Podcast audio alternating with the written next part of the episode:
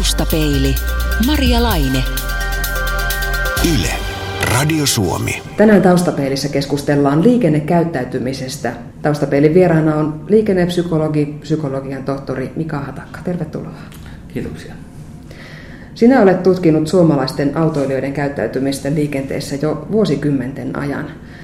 Kun, kun me puhumme liikenneturvallisuudesta, niin kuinka iso merkitys on sillä kuljettajan asenteella?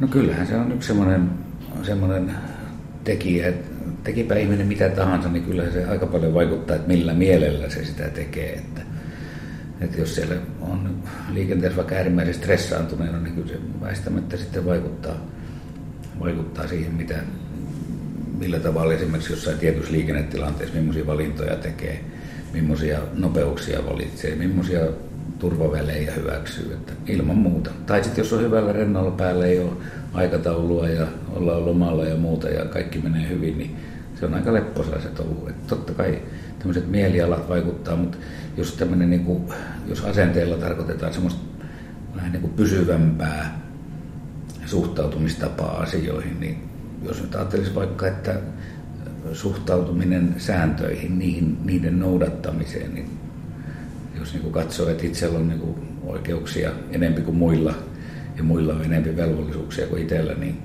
kyllähän se siihen ajotapaan väistämättä vaikuttaa. Kuinka hyvin tämä asenteen merkitys sitten tiedostetaan siellä penkin ja ratin välissä? No ei, ei ihminen niin kauheasti niitä omia vaikuttimia niin kuin jaksa pohtia arkipäivässä. Että ne on sellaisia, että asenteethan on tämmöisiä pitkän ajan kuluessa muodostuneita toimintatapoja, ajattelutapoja, jotka niin kuin, kohtaa tietyn asian, niin siihen on jo ikään kuin valmiiksi joku reaktiotapa ja tietty tunne. Että jos on esimerkiksi sitä mieltä, että tämä, on niin tämmöinen stereotypia esimerkiksi, että naiset ratissa on ihan hirveitä. Jos sattuu olemaan semmoinen kaikki tietävä keski-ikäinen herra, näkee jonkun naisen ratissa, joka ehkä ajaa vähän hitaammin tai muuta, niin ei se sitä mieti, että mikähän tämä mun asenteeni tähän on, vaan se tulee naks. Mm.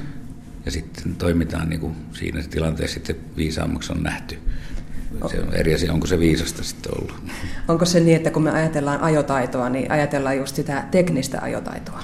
No tämä on semmoinen iso, iso kysymys, että, ja sanotaan, että se on hyvin keskeinen haaste myös, että, että ajotaitoa, jos lähdetään analysoimaan ja katsoa oikein, mitä kaikkea siellä pitää kuljettajan hallita, jotta se pärjää hyvin liikenteessä, niin se ei riitä, että se osaa käsitellä ajoneuvonsa ja osaa liikennesäännöt. Eikä ihan sekään vielä riitä, että, että osaa vaikka tunnistaa niitä riskejä konkreetteissa liikennetilanteissa. Vaan pitää sitten myös hallita kokonaisia ajotehtäviä. Että jos esimerkiksi kiire saa vallan, se vaikuttaa ratkaisevalla tavalla siihen, että minkälaiseksi sun ajamisessa tietyissä tilanteissa muuttuu – joka sitten taas vaikuttaa siihen, kuinka vaikeaa ajoneuvon käsittely on. Että, että se pitää hallita se kokonainen ajotehtävä, plus sitten vielä niin kuin oma itsensä pitäisi jollain tavalla hallita ne omat motiivit ja intohimot, mitä, mitä itsellä on. Et esimerkiksi kuljettajaopetuksessa pyritään ainakin, vaikkei, vaikkei niin kauheasti pystyisi siihen ihmisen tämmöiseen syvempiin asenteisiin ja motiiveihin vaikuttaa, mutta luomaan edes sellainen kuva, että hei hei, katoppa, näillä asioilla on myös iso merkitys. Se ei riitä, että sä pärjäät autoskassa, vaan sun pitää pärjätä myös itses kanssa. Kun nämä kaikki asiat vaikuttavat siihen ajotaitoon, niin kuinka paljon meillä sitten loppujen lopuksi niitä hyviä kuljettajia onkaan? Niin, tämä on yksi semmoinen, että kun kysytään, että oletko sä kuinka hyvä kuljettaja, niin, niin perinteisesti saadaan aina se tulos, että valtaosa on keskimääräistä parempia, mikä on matemaattinen mahdottomuus. Mutta toisaalta, jos me kysytään ihmisiltä, että missä sä oot hyvä ja missä sä oot huono, niin sieltä saadaankin aika semmoisia näppäriä arvioita, että, että tämmöiset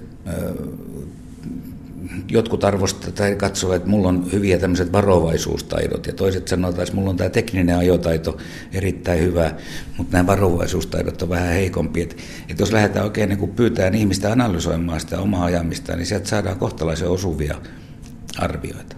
Jos keskitytään vielä siihen pelkään asenteeseen, niin mikä on hyvä asenne liikenteessä? No, jos nyt on uskominen tämmöisiin suomalaisiin vanhoihin liikennepsykologian guruihin, kuten esimerkiksi Risto Näätänen, niin tuota, hän on lanseerannut sellaisen käsitteen kuin ylimääräiset motiivit. Ja se ajatus on se, että, että liikenteen tarkoituksena on siirtää henkilöitä ja tavaraa paikasta A paikkaan B mahdollisimman turvallisesti ja pienin kustannuksiin. Ja kaikki, mikä tulee sen yli, alkaa olla rasitetta, että sinne pitäisi mennä niin kuin, miten nyt sanoisi, vaikka viihdyttävästi tai nopeammin kuin kukaan muu tai tällaisia, ja niitä kutsutaan sitten liikenteen ylimääräiseksi motiiveiksi. Että, että jos siellä on jo kovin paljon jotain tämän turvallisuuden ja taloudellisuuden ja tarkoituksenmukaisuuden ylimenevää, niin silloin taipumus kyllä tuoda tietynlaisia rasitteita sitten siihen liikennekäyttäytymiseen. Mika Hatakka, olet toiminut pitkään muun muassa liikenneonnettomuuksien tutkintalautakunnassa. Myös väitöstutkimuksessasi selvitit liikenneonnettomuuksien riskitekijöitä. Kuinka iso merkitys vääränlaisella asenteella on yleisesti ottaen liikenneonnettomuuksissa? Se on hyvin vaikea sanoa, että mikä on niin sinällään sen asenteen vaikutus, mutta kyllä asiat, jotka kytkeytyy asenneongelmiin, kuten suuret ylinopeudet, alkoholikäyttö liikenteessä, ihan tietoiset liikennerikkomukset, niin kyllähän niille iso vaikutus on, on siinä. Mutta kyllä esimerkiksi asennemittareilla pystytään selvästi sieltä haarukoimaan porukoita, jolla, jolla on, on niin tämmöinen kohonnut, kohonnut liikenneriski. On sanottu, että ihminen ajaa niin kuin hän elää, eli siellä ratin takana on sitten se koko persoonallisuus mukana. Avaisitko vähän tätä? Mitä se oikeastaan tarkoittaa? No se on sillä tavalla, että kun tuossa aikaisemmin jo kuvailin, että mitä kaikkea sen kuljettajan pitää hallita, että sen pitää hallita se ajoneuvonsa, liikennetilanteet, kokonaisia ajotehtäviä ja myös itsensä. Niin jos nyt ajattelee, että ihminen on vaikka hirveän stressaantunut ja muutenkin semmoinen muita kanssa ihmisiä kunnioittamaton ja aggressiivinen ja niin päin pois, niin kyllä se todennäköisesti liikenteessäkin vähän samalla tavalla sitten toimii. Ja toisaalta sitten taas henkilö, joka on hyvin lepposa ja rauhallinen, niin ja, ja ottaa muut huomioon ja on kohtelias, niin kyllä se todennäköisesti toimii sillä tavalla sitten liikenteessäkin, että, että sillä tavalla tämmöinen Jekyll ja Hyde-ilmiö oikein rankammassa muodossa, niin se, se ei liikenteessä kovin, kovin yleinen sit oikeasti ole, vaikka niin joskus kuvitellaankin. Niin, että ne olemassa olevat piirteet vaan joissain tapauksissa voivat vahvistua. Näin, näin nimenomaan ajattelisin. Niin sanoit tuossa, että suurin osa kuljettajista arvioi itsensä keskivertoa paremmaksi kuljettajaksi. Mistä tämmöinen käsitys omasta ylivertaisuudesta syntyy? No, kysytään ihmiseltä mitä tahansa, että oletko sä fiksu ja filmaattinen, niin kyllä keskimäärin ihmiset varmaan pitää itseensä, silloin kun ne on terveitä ihmisiä, niin ne pitää itseensä muita fiksumpana ja filmaattisena. Että et kuka sitä nyt itse sanoo, se on niin kuin vähän kysyisi, että itse tunnosta tai oletko hyvä ihminen, niin mutta sitten kun lähdetään oikein analysoimaan, että missä sä oot hyvä ja missä sä huono, niin kuva muuttuu ja se alkaa täsmentyä. Mika Hatakka, mitenkä sitten se ajopelin merkitys? Jos vaikka ollaan liikkeellä talouden uudella bemarilla, niin mennäänkö silloin rohkeammin kuin vaikka, että jos ollaankin otettu käyttöön se talouden kakkosauto? Niin, jonkun verran on, on tutkimusnäyttöä siitä, että esimerkiksi turvavarusteiden vaikutusta, varsinkin tämmöisiä niin sanottuja aktiivisen turvallisuuden varusteita, niin niitä jonkun verran ulosmitataan niitä turvaominaisuuksia. Mutta toisaalta, että, että jos sulla on turvallisuusmotiivit ihan kohdallaan ja sulla on takataskussa niitä, niitä härpäkkeitä siinä autossa, niin ei, ei niistä ole mitään muuta kuin pelkkää hyötyä. Että, mutta kyllä se sillä tavalla muistan tämmöisen yhden vanhan tutkimustuloksen, että jos oli nuoria miehiä tuota, aineistona, ja ne, jotka koki, että he on, he on aika kouheloita liikenteessä, siellä on paljon näyttämisen halua ja muuta sellaista. Ja jos niillä samanaikaisesti sattuu olemaan sellainen auto, jolla myös pysty tekemään kaikenlaista temppua sen liikenteessä, niin kyllä niitä sitten myös tehtiin. Että se oli semmoinen niin hankala yhdistelmä, semmoinen tehokas leikkimiseen soveltuva auto ja sitten siihen soveltuva motiivi, niin se oli, se oli semmoinen hankala yhdistelmä. Että et, et jos tunnistaa, se, se voisi olla hyvä vinkki, että jos tunnistaa itsessään tämmöistä vähän ylenpalttisen hurjaa mieltä tuolla liikenteessä, niin kannattaa hommata joku pikkuinen nuhapumppu, jolla ei oikein pysty toteuttamaan niitä motiiveja. Niin näin kyökkipsykologina voisi ajatella, että jos on semmoisella vähän vanhemmalla kotterolla liikenteessä, niin silloin on pakko keskittyä enemmän siihen ajamiseen, kun taas, että jos se, jos se ajoneuvo on semmoinen, että siinä oikeastaan ei ole mukavammat olosuhteet istua kuin kotona sohvalla tai nojatuolissa, jos se vielä kiihtyy 0-140 hetkessä. Niin, kyllä, kyllä siihenkin ehkä jotain riskejä liittyy. Semmoinen mielenkiintoinen kysymys tällä hetkellä on, että kun tulee näitä kuljettajaa tukevia järjestelmiä, että on kaistavahtia ja, ja sopeutuvaa vakionopeuden säädintä ja sellaisia, niin että miten sitten kuljettajien tämän huomiokyvyn ja keskittymisen käy. Että se on semmoinen haaste, että mikä on tämmöinen perinteinen teollisuus, laitosten ongelma esimerkiksi, kun on, siirrytään pelkkään valvontatehtävään, aktiivisesta tekemisestä, niin sitten tulee tämä valppausongelma, että, että, että miten saadaan sitten ihmiset niin kuin käyttämään oikein niitä järjestelmiä, mitkä on. Että, että nämä on sellaisia kysymyksiä, ei niistä mitään näyttöä ole, että, että huonosti menisi tai että menisi erityisen hyvinkään, mutta, mutta kun tulee uutta tekniikkaa, tulee uusia haasteita. Esimerkiksi liiallinen luottamus johonkin ajovakautusjärjestelmään saattaa olla asia, joka voi olla hankalaa. Ne ei korvaa refleksejä. Ei, eikä ne poista liukkautta. Mitä sanot siihen, kun aika moni siellä sitten niissä mukavissa autoissa saattaa samaan aikaan vaikka räplätä älypuhelimesta, lukea Facebookia tai sähköpostia? No joo, tämä on, tämä on niin yksi sellainen asia, että miten saadaan se kuljettaja nimenomaan keskittymään siihen ajotehtävään. Ja esimerkiksi Yhdysvalloissa on pitkän aikaa ollut valtavan mediaseksikasta puhua tästä tarkkaamattomuusproblematiikasta liikenteessä. Että Suomessakin se jonkun verran on ollut, ollut puheena. Ja siihen tulee tietysti nämä hands-free-hommat ja muut, mutta siellä on kyllä niin paljon muutakin mielenkiintoista nykyään räplättävää, että jos ei malta niistä pysyä, niin kuin pitää näppäjänsä irti, niin, niin voi äkkiä olla ongelmissa. Hmm, ja siinäkin palataan taas siihen asenteen merkitykseen. No kyllä, ja siihen, että jaksaa niin kuin mieltää itsensä auton kuljettajaksi sen vastuu, mikä siinä koko ajan on. Taustapeilissä keskustellaan tänään liikennekäyttäytymisestä. Vieraana on liikennepsykologi, psykologian tohtori Mika Hatakka. Toisinaan esimerkiksi aamuruuhkassa saattaa nähdä, miten täysin sivistyneeltä ulospäin vaikuttavat tavalliset ihmiset yhtäkkiä siellä heristävät nyrkkiä ja tööttäilevät ja vilkuttelevat valoja. Mikä saa meidät näin ärsyntymään ratin takana? No, tämä on sellainen ilmiö, jota niin kuin, sitähän on monissa maissa se ongelma on niin kuin kohtalaisen iso, että Yhdysvalloissakin silloin tällöin ihmiset menevät ja ampuvat toisiaan siellä tien päällä. Mutta yksi semmoinen selitys, mikä tämmöiseen kiivastumiseen ja, ja toisen sättimiseen vaikuttaa, on se, että, että liikenteessä ollaan kohtalaisen anonyyminä ja kohtala, fyysisesti niin kuin erillään toisesta ihmisestä. Että, että jos joku tulee sun etees kassajonossa, niin tyypillisesti sä et niin kuin sanoit, näyttele jotain merkkejä tai huiskit tai käy sitä sättimään, vaan vähän mutiset siinä itseksesi tuhiset kenties harmistuneesti, mutta tämmöisessä face-to-face naamakkain kontaktissa siinä on aika hankala mennä niin kuin toista ihan suoraan moittimaan. Mutta tuossa on pikkasen etäisyyttä ja siinä on se peltikuori ja, ja ennen kaikkea anonyymius.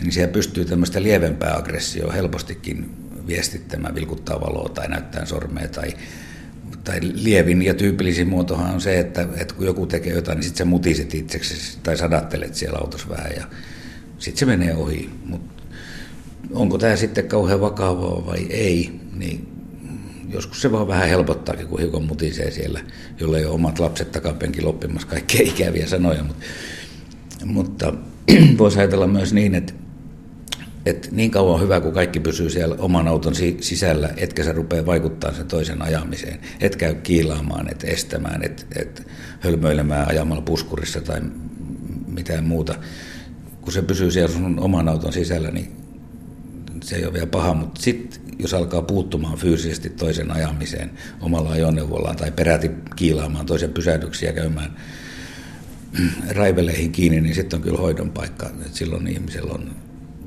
paha ongelma. Onko tämä tämmöinen tietty anonymiteetti siellä liikenteessä sukua esimerkiksi sille, että nimettömänä on netissäkin helpompi huudella? Ihan tasan sama ilmiö.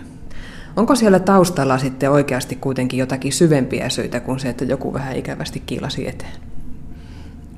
Niin, sanotaan, että jos ihminen on hirveän stressaantunut ja, ja sitä mieltä, että on itse kauhean oikeassa aina ja muuta, ja kovin aggressiivinen muita kohtaan, niin taipumus on tulkita, tulkita tuota, toisten tekemiset semmoiseksi niin tahalliseksi loukkaamiseksi. Tämä on niin kuin yksi semmoinen asia, mikä siinä liikenteessä on aina hankalaa, että sä et pysty oikeasti tietämään, mitä se toinen ajatteli. On, psykologiassa on semmoinen tunnettu ilmiö kuin attribu, attribuointi, eli syiden hakeminen jonkun toisen käyttäytymiselle. Ja nyt sitten, kun sulla ei ole oikeasti tietoa siitä, että miksi se toinen kiilassut eteen, niin, niin toisilla on tar- tai, tai ihmisillä on vähän niin kuin taipumus ruveta selittämään sen toisen jotenkin ilkeydellä tai ominaisuuksilla, tai, ja vielä jopa ajattelemaan niin, että se teki sen tarkoituksella. Ja sitten joskus ajatellaan vielä tarkoituksella minua kohtaan. Ja silloin onkin äkkiä niin kuin hyvä syy olla vihainen sille toiselle, kun se tahallaan minua kohtaan teki tämän, vaikka oikeasti ei me tiedetä, miksi sen teki. Todennäköisin selitys on, että ei se huomannut. Sillä lipsahti. Ja sitten sen lisäksi vielä sillä autoilijalla, jolta se virhe tapahtui ja sä ärryit, ei sulla ole mitään keinoa pyytää anteeksi. Se ei voi, vaikka se sanoisi sieltä anteeksi tai jotain, tai jos se näyttää jonkun käsimerkin, niin mihin se ensinnäkin näkyy, miten sä tulkitsit sen käsimerkin. Eli tämmöinen anteeksi pyyntö esimerkiksi liikenteessä, niin ei sitä pitäisi olla sellainen anteeksi bling bling bling valo, että mokasin, mm. joku sellainen. Mutta tämmöinen niin toisen tekemisten tulkinta tavallaan niin kuin aggressiiviseksi teoksi, vaikka se olisikaan, niin se on yksi sellainen, mikä helposti niin kuin pistää pinnan kuumenemaan. Niin tuppaa unohtumaan, että kaikki tekee joskus virheitä. Itsekin, itse kukin. No entä sitten, jos se syy onkin kuitenkin ihan itsessä? Että, että jos vaikka on lähtenyt liikkeelle liian myöhään ja matkalla tulee kiire, mm. niin, niin silti se syy näyttääkin olevan niissä toisissa autoilijoissa, jotka ajavatkin ihan liian hitaasti juuri sinä aamuna. Mm. Mikä psykologinen mekanismi tässä on taustalla? Niin no se on se kansainvälinen törttö- ja salaliitto. Että kun mulla on kiire, niin ne ilmestyy kaikki siihen eteen. Ja, ja tietysti ilmiöhän on se, että että niin kuin se oma ajotyyli muuttuu, se muuttuu ehkä puskevammaksi ja nopeudet nousee, jolloin sä et enää sopeudukaan sinne liikennevirtaan, mutta kun sitä vaan on niin täynnä sitä itteensä, niin tulkitsee jotenkin, ei jaksa niin kuin ajatella tätä yhtä pykälää, että nämä muut ajaa noin, miten minä ajan, ajanko minä nyt niin kuin normaalisti. Et sitä ei siinä kiireessä arkipäivän häsellyksessä jaksa esittää itselleen niin fiksuja kysymyksiä, että toiminko minä nyt järkevästi tai toiminko mä niin kuin mä yleensä aina toimin. Tämmöinenkin pieni aggressio saattaa varmaan syödä aika paljon energiaa siellä ratin takana. Kyllä, se varmaan, varmaan syökin. Että, että kyllä se nyt ihminen tietää, että kun on rento ja mukava olla, niin silloin on yleensä kivampaa. Tuossa vähän aikaisemmin mainitsit Yhdysvallat, jossa jopa ammutaan niitä kanssa autoilijoita. Suomessakin on joitakin tapauksia ihan tämmöisestä liikenneraivoamisesta, jossa on käyty fyysisesti käsiksi, mutta se taitaa kuitenkin olla aika harvinaista meillä vielä. No kyllä se tuntuu olevan aika harvinaista, koska jos, jos jossain, vaikka nyt Helsingissä autoilija pysäyttää toisen ja tirvasee sitä nenään, niin se on kyllä iltapäivälehdessä melko varmasti, mutta sitten taas jos jossain torilla, torin kulmalla iltayöstä hampurilaiskioskin jonossa joku tirvasee toista nokkaa, niin ei siitä mitään juttua ole. Et, et yhtä, oikeastaan enempi meidän kannattaisi puhua jostain nakkikioskin raivosta kuin liikenneraivosta. Et miljoonat ihmiset on päivittäin Suomessakin liikenteessä siellä sattuu yllättävän vähän semmoista ihan suoraa henkilöä käyvää aggressioa muuta kuin vahingossa. Liikennepsykologi Mika Hatakka, Kuinka hyvin sinun mielestäsi meillä Suomessa ajo-opetuksessa korostetaan nykyään kuljettajan oman asenteen merkitystä liikenteessä? No nythän 19.1.2013 uudistuu taas kuljettajaopetus. Sinne tulee vähän palikoita lisää ja työkalujakin lisää. Koko ajan siihen pyritään, mutta se on yksi haastavimpia tehtäviä, että miten saadaan se ajatus entämään. Että kyllä sitten vielä sen auton käsittelyn ja liikennesäännöt ja, ja sen liikenteessä ajamisen vielä jollain tavalla oppii, mutta, mutta ne menetelmät, mitä sitten vaaditaan siihen, että oppisi ikään kuin tuntemaan ne omat riskinsä, jotka alkaa siellä tunne- ja asen, asennepuolella tuomaan, niin ne vaatii aika paljon semmoista keskustelupohjasta, että tietysti tietoa pitää antaa, mutta sitten pitää niin jokainen panna pohdiskelemaan sitä omaa tekemistä ja, ja se on niin opettajallekin aika, aika haastavaa puhua. Onko tässä sitten se itsearviointi juuri yksi työskentelymenetelmä? Se on yksi, yksi, yksi esimerkki. Ja sitten tämmöiset erilaiset keskustelu menetelmät, keskustelu herättävät vuorovaikutteiset opetusmenetelmät. Entä sitten ne kuljettajat, joiden autokoulusta on jo aikaa? Tunnistammeko me edes itsessämme näitä aggressiivisen ajotavan ja ratissa kiukuttelun piirteitä? Niin. Ketkä tunnistaa, ketkä ei.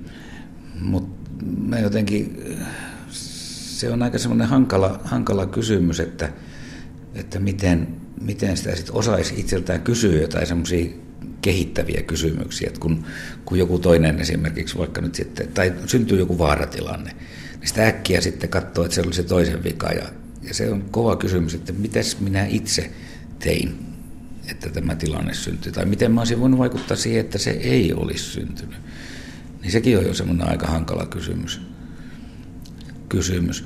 Onneksi on näin, että kun ihminen vanhenee, niin kyllä se niin kuin myös monin tavoin rauhoittuu, että, tai iso osa meistä rauhoittuu ja tavallaan kypsyy ja semmoinen emotioiden kontrolli esimerkiksi niin, niin vähenee tai paranee.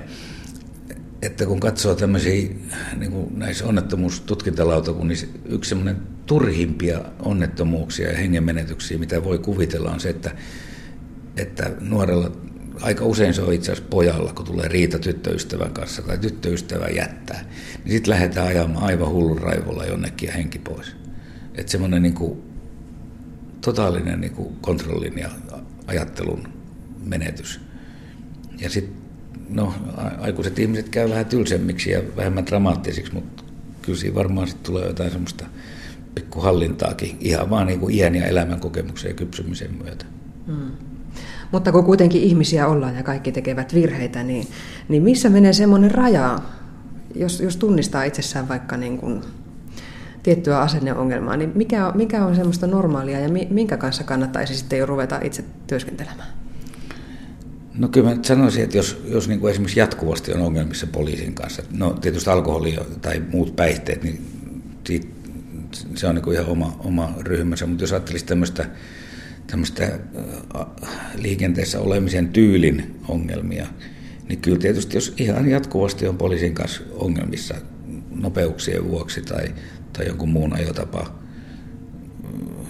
rikkeiden takia, niin se on yksi asia. Ja sitä mä pitäisin niin kuin aika isona kynnyksenä, että, että jos todella lähtee kurmoottamaan muita tienkäyttäjiä niiden tekemien juttujen vuoksi, kiilailemaan tai, tai ajamaan puskurissa kiinni tai edessä hidastelemaan ja puuttumaan toisen ajamiseen ihan fyysisesti, niin, niin kyllä se on mun mielestä jo aika semmoinen tilanne, että pitäisi itsellä kellot soida. Ja varmaan ne ihmiset, jotka tämmöisen ihmisen autossa, vaikka puoliso, niin ihan varmasti on jo moneen kertaan kertonut, että hei, koitapa heräillä. Mutta se on eri asia, että pystyykö siinä sitten heräilemään että, ja huomaamaan. Mutta semmoista mä pitäisin rajana. Entä sitten, jos vaan automatkan jälkeen aina harmittaa, kun ne muut törttöilivät taas? Niin, elämästä voi tehdä niin monella tavalla raskasta, mutta Mutta kyllä siinä varmaan kannattaisi vähän niin kuin lähteä kyselemään ehkä just siltä pohjalta, että, että, että mitä hän ne teki siellä. Ja yksi sellainen asia, että, kun, että, toinen puoli on siinä, että miten niin kuin voi välttää itse joutumasta tämän liikenneraivon kohteeksi. Niin mä ajattelisin, että yksi keskeisimpiä keinoja, ettei itse siellä te, ota mitään eri vapauksia, että yrittää edes ajaa oikein ja sääntöjen mukaan ja muun liikenteen rytmissä niin silloin harvemmin kukaan sulle valoja vilkkuttelee tai, tai käy muuten sättimään tai tööttäileen. Että, että sekin puoli siinä on olemassa. Liikenneturvallisuudessa aina aika usein törmää sanaan ennakointi. Miten laajaksi se kannattaisi käsittää?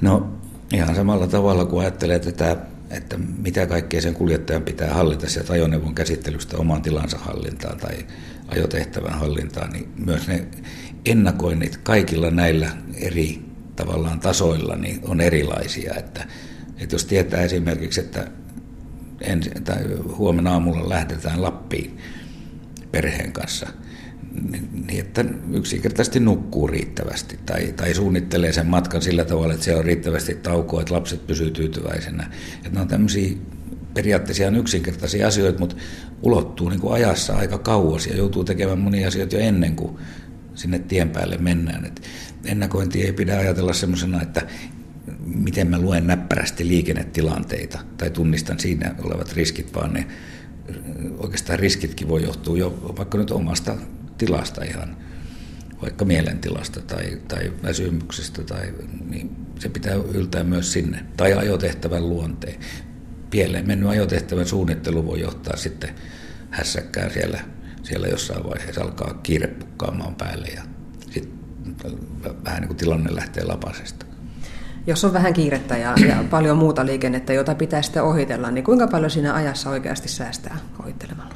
No sitä on laskeskeltu moneen tapaan, mutta kyllä se hyvin marginaalista on, mitä oikeasti pystyy säästämään. Että, et, et, sille, mutta mut sille ei olekaan mitään rationaalista. Että jos et vaikka tiedät, että tällä matkalla mä säästän minuutin, kun mä onnistun muutaman auton tuossa ohittaa, mutta olenko mä siellä minuuttia aikaisemmin vai minuuttia myöhemmin, jolloin esimerkiksi olen sovitusta kellonajasta minuutin myöhässä, niin se siellä painaa. Ei, se ei ole mikään rationaalinen äh, niin kuin ajatus vaan.